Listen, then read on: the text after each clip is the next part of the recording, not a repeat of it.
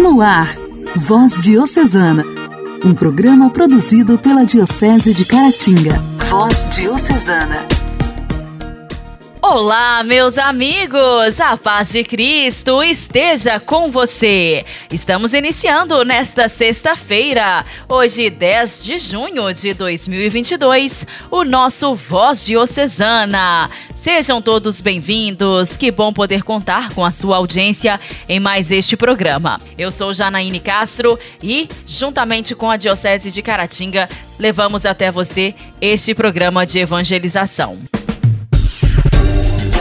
Voz Diocesana. Voz Diocesana.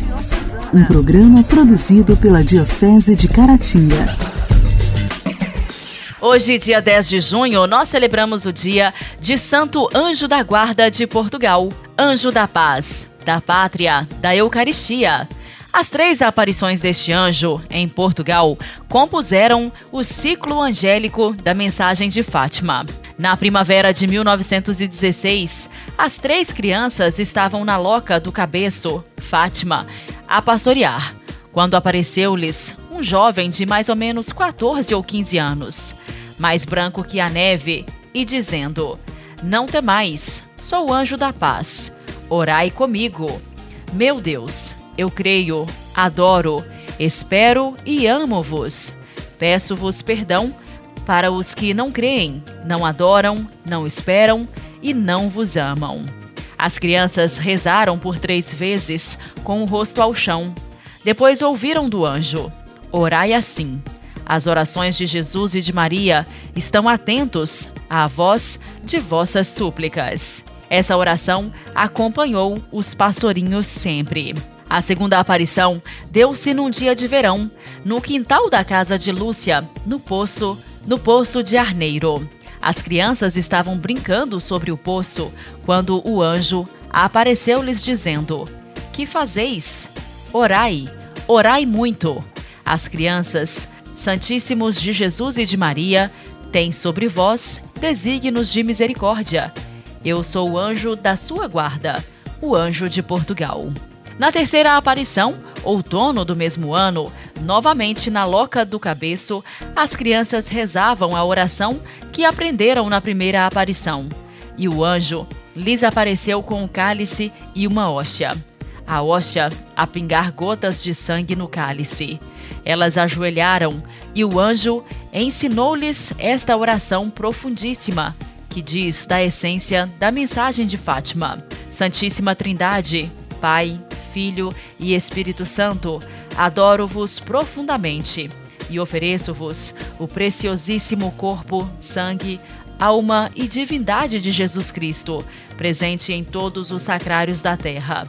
Em reparação aos ultrajes, sacrilégios e indiferenças com que ele mesmo é ofendido e pelos méritos infinitos do seu Santíssimo Coração e do coração imaculado de Maria Peço-vos a conversão dos pobres pecadores. Depois disso, o anjo da Eucaristia entregou a hóstia para Lúcia e o cálice entre Francisco e Jacinta e disse-lhes: Tomai e bebei o corpo e o sangue de Jesus Cristo, horrivelmente ultrajado pelos homens ingratos.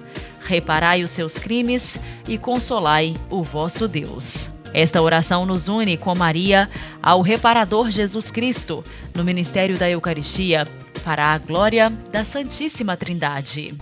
Santo Anjo da Guarda de Portugal, rogai por nós.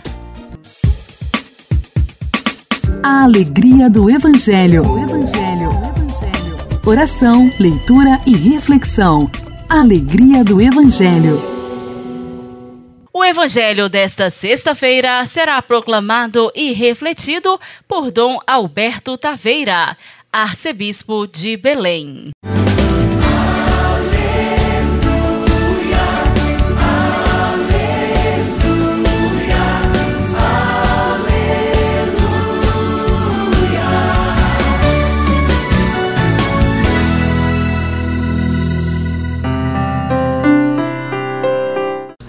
Naquele tempo, disse Jesus aos seus discípulos: Ouvistes o que foi dito: Não cometerás adultério.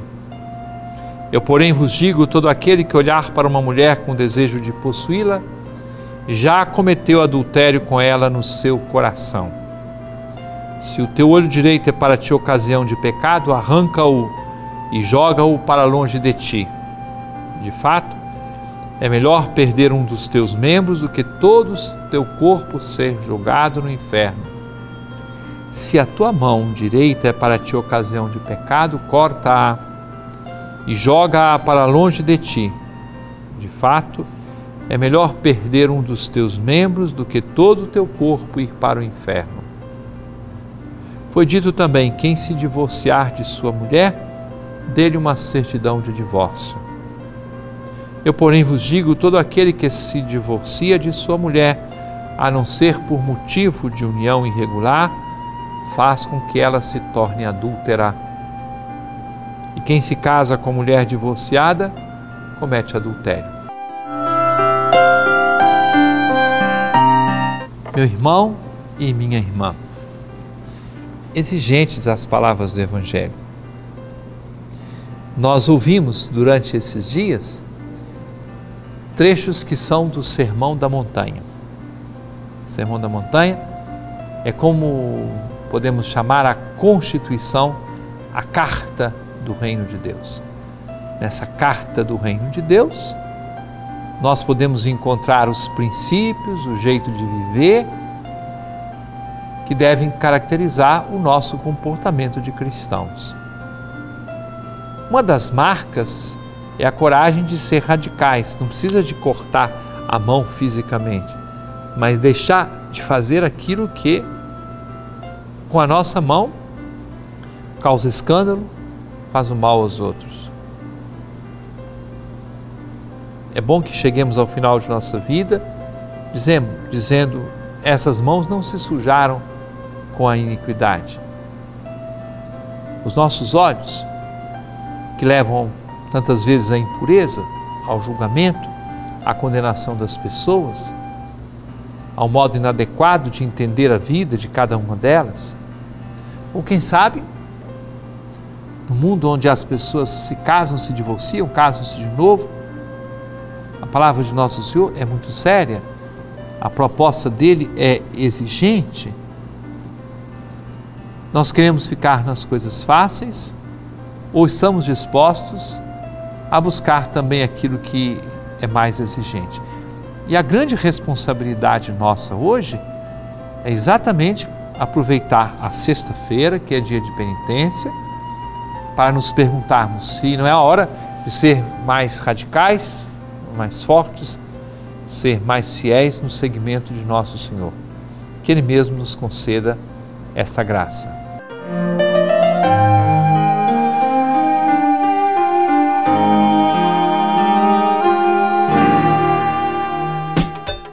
Diálogo Cristão.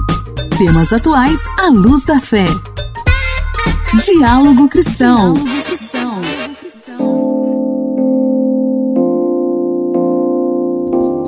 Levantamento divulgado na última quarta-feira pela Rede Brasileira de Pesquisa em Soberania e Segurança Alimentar e Nutricional indica que 33 milhões e 100 mil pessoas não têm o que comer no país.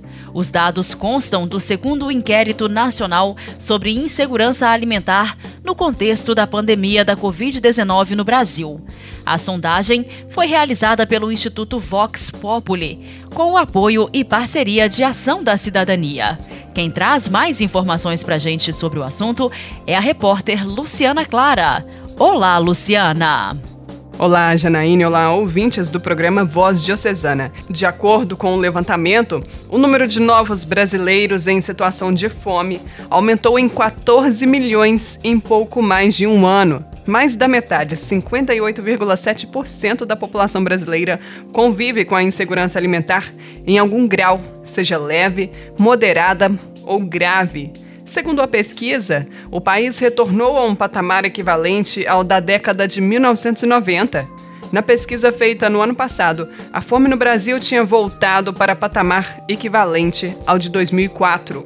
Em números absolutos, os dados do segundo inquérito apontam que 125,2 milhões de brasileiros passaram por algum grau de insegurança alimentar. Foram feitas entrevistas em 12.745 domicílios em áreas urbanas e rurais de 577 municípios distribuídos nos 26 estados e no Distrito Federal entre novembro de 2021 e abril de 2022. Os resultados foram medidos pela escala brasileira de insegurança alimentar, utilizada pelo Instituto Brasileiro de Geografia e Estatística, IBGE. Segundo a pesquisa, a insegurança alimentar é maior no norte e nordeste do país, onde os índices atingem 71,6% e 68%, respectivamente, acima da média nacional de 58,7%. De acordo com os dados, nas áreas rurais, a insegurança alimentar esteve presente em todos os níveis, em mais de 60% dos domicílios. Desses, 18,6% das famílias convivem com a insegurança alimentar grave. A pesquisa revela que em pouco mais de um ano, a fome dobrou nas famílias com crianças menores de 10 anos, subindo de 9,4% em 2020 para 18,1% em 2022. Em famílias com três ou mais pessoas com até 18 anos de idade, a fome atingiu 25,7% dos lares. A fome é maior nos domicílios em que o responsável está desempregado, 36,1%. Trabalha na agricultura familiar, 22,4%, ou tem emprego informal, 21,1%. Nos domicílios com responsáveis com baixa escolaridade, com 4 anos ou menos de estudo, a fome é em 22,3% contra 14,9% em 2020. O maior percentual de segurança alimentar é encontrado em domicílios cujos responsáveis têm mais de oito anos de estudo, 50,6%. Em evento realizado nesta última quarta-feira na Associação Comercial do Rio de Janeiro, o presidente Jair Bolsonaro voltou a destacar ações para reduzir os efeitos da pandemia na economia e no mercado de trabalho do país. Como exemplo, ele citou a criação do auxílio emergencial. Os informais foram condenados a morrer de fome dentro de casa, mas eles não iam morrer de fome dentro de casa. Iriam às ruas atrás de comida, com certeza. Invadiriam supermercados, saqueariam com fome por necessidade. O que nós fizemos? Criamos o auxílio emergencial. Fecha aspas disse ao afirmar que 68 milhões de pessoas chegaram a ser beneficiadas. Ainda sobre o período da pandemia, o presidente lembrou também a criação do Programa Nacional de Apoio às Microempresas e Empresas de Pequeno Porte, PRONAMP. Abre aspas. Houve uma negociação e evitamos o desemprego. Fecha aspas, afirmou Jair Bolsonaro. Outra ação voltada para famílias de baixa renda é o Auxílio Brasil, criado pelo governo em substituição ao Bolsa Família. Em 18 de maio, o presidente sancionou a medida provisória que torna o Auxílio Brasil de 400 reais um benefício permanente. A proposta inicial do governo federal previa que esse valor valesse apenas até dezembro de 2022. Os parlamentares decidiram tornar o valor permanente e o texto aprovado pelo Senado no dia 4 4 de maio já tornava o piso de 400 reais permanente, com a inclusão de uma espécie de complemento ao valor do Auxílio Brasil. Antes, o benefício tinha o ticket médio de 224 reais. Igreja, Igreja em Ação. Formação, CNBB, notícias, Vaticano, diocese, não paróquia, a minha Igreja fé. em Ação. Igreja em Ação. Lembra-te do teu fim e deixa o ódio. É uma frase da Bíblia extraída do livro de Siraque. O Papa a recordou em um dos ângelos e hoje parece cada vez mais atual diante das palavras de ódio que estão sendo ouvidas e diante dos riscos de uma expansão da guerra na Ucrânia. Com ódio, também a indiferença põe em perigo a humanidade Há tantas vítimas de guerras esquecidas no mundo. Quando as palavras de ódio aumentam, cresce o risco de que se tornem gestos de violência, se já não se tornaram armas que matam e destroem. Em um mundo já ferido por tantos conflitos e tanta indiferença para com aqueles que sofrem, quando as palavras de ódio se multiplicam, os perigos se tornam maiores para todos. Aqueles com importantes poderes decisórios podem mais facilmente apertar os botões errados se estiverem repletos daquela raiva que é alimentada por palavras inflamatórias. Toda a humanidade corre mais riscos se as palavras de ódio forem proferidas pelos poderosos deste mundo. Lembra-te do teu fim e deixa o ódio, lemos na Bíblia, livro do Siracide, ou Eclesiástico, capítulo 28, versículo 6. Isto foi escrito há cerca de 2.200 anos por um judeu de Jerusalém, Yeshua ben Sirac. O Papa ressaltou essa passagem em um Ângelos dois anos atrás, em 13 de setembro de 2020. Hoje, pela manhã, enquanto celebrava a missa, disse o Papa, parei e fiquei impressionado com uma frase da primeira leitura no livro de Sirac. A frase diz assim: Lembra-te do teu fim e deixa o ódio. Linda frase. Pense no fim, Pensa que você estará em um caixão e levará ali o seu ódio? Pense no fim. Pare de odiar. Pare o ressentimento. Pensemos nesta frase tão pungente: Lembra-te do teu fim e deixa o ódio. Lembra-te da corrupção e da morte, continua Sirac, e não tenhas ressentimento do próximo. Perdoa a ofensa a teu próximo, e então, pela tua oração, teus pecados serão perdoados. Odiar faz mal a si mesmo antes que aos outros, mas também a indiferença é um grande mal. Esquecemos muitas situações dolorosas, viramos o rosto para o outro lado, nos acostumamos com o sofrimento dos outros, entre os quais estão aqueles que continuam a viver e a morrer em guerras esquecidas. Há mais de 11 anos há combates na Síria, há cerca de meio milhão de mortos e mais de 11 milhões de refugiados e deslocados.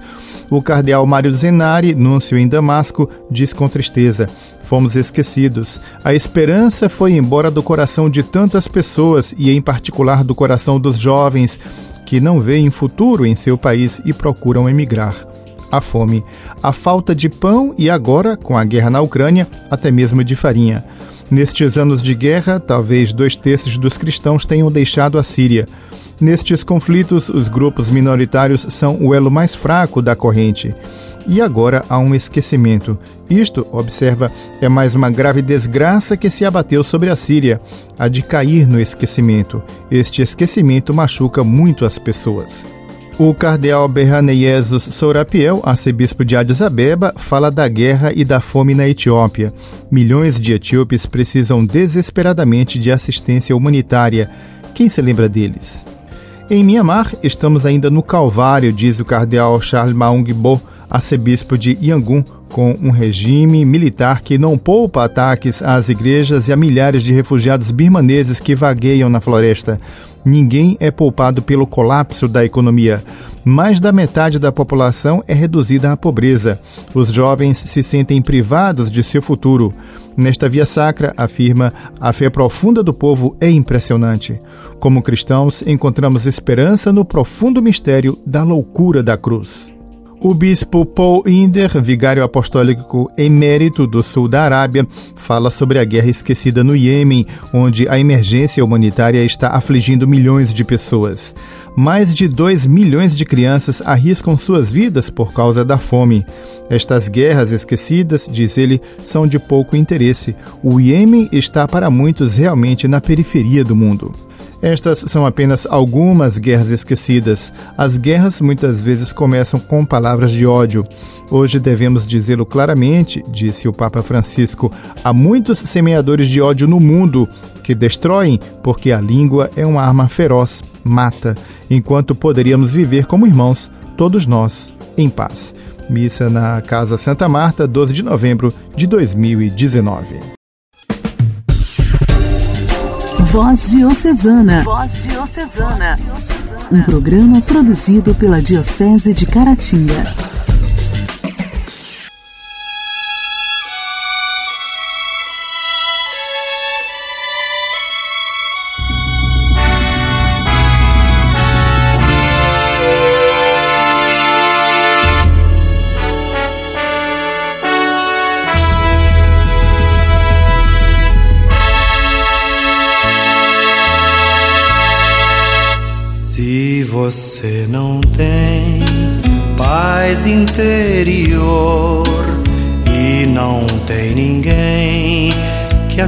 Aceite partilhar do seu amor, venha me escutar que minha canção vem pra relembrar que Deus não se esqueceu de nós.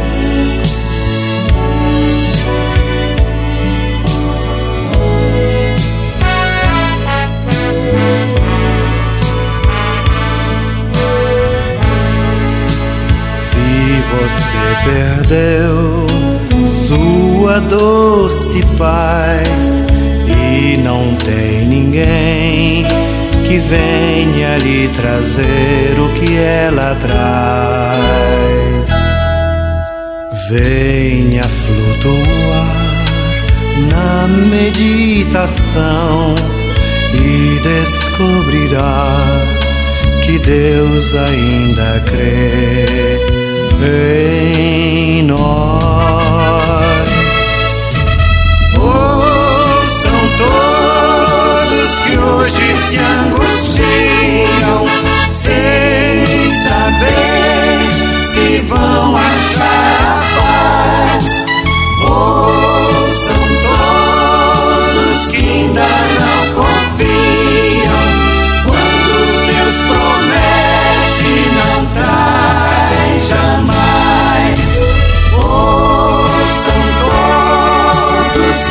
Hoje se angustiam sem saber se vão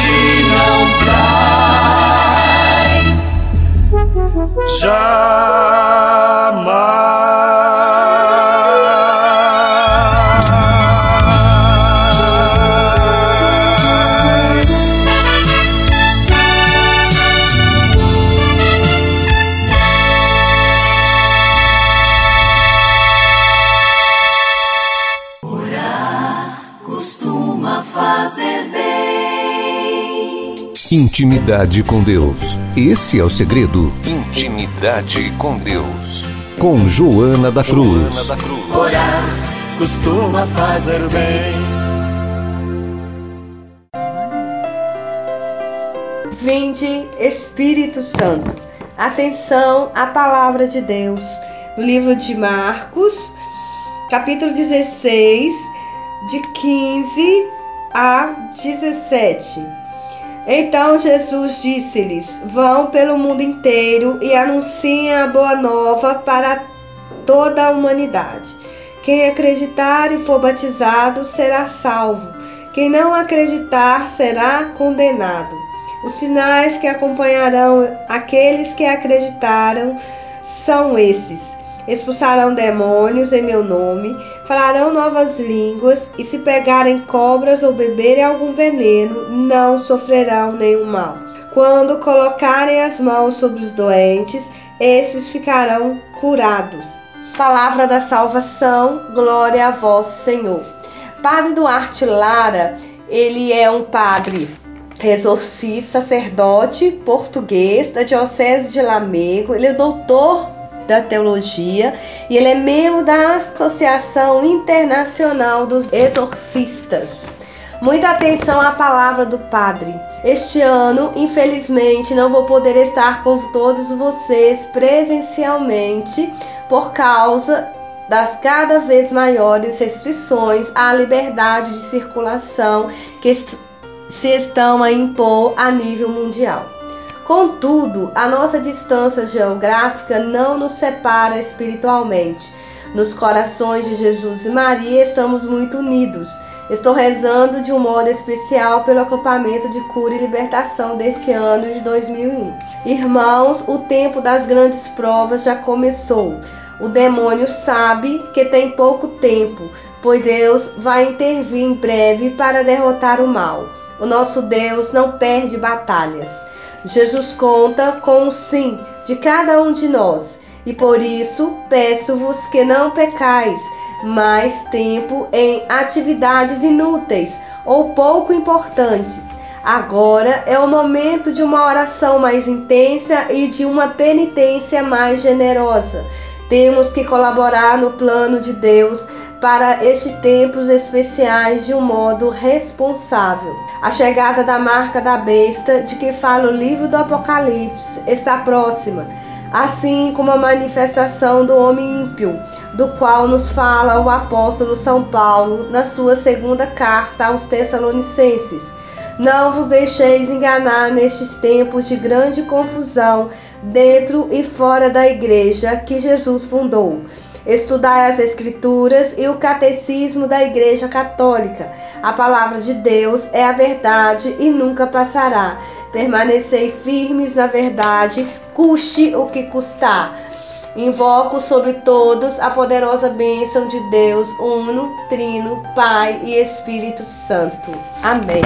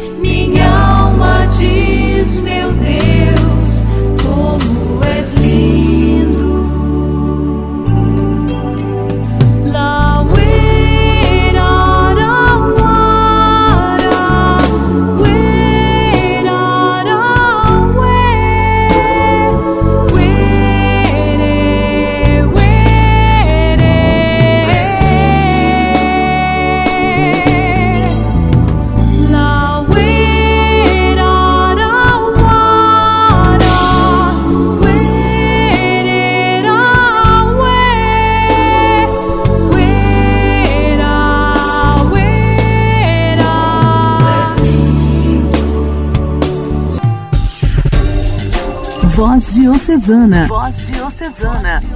Um programa produzido pela Diocese de Caratinga. Queridos amigos, o programa Voz Diocesana desta sexta-feira está terminando. Agradeço o carinho da sua audiência, a sua companhia de sempre. Desejo um abençoado fim de semana para cada um de vocês e, com a permissão de Deus, nos encontramos novamente na segunda-feira. Forte abraço! Você ouviu Voz Diocesana, um programa da Diocese de Caratinga. Voz Diocesana.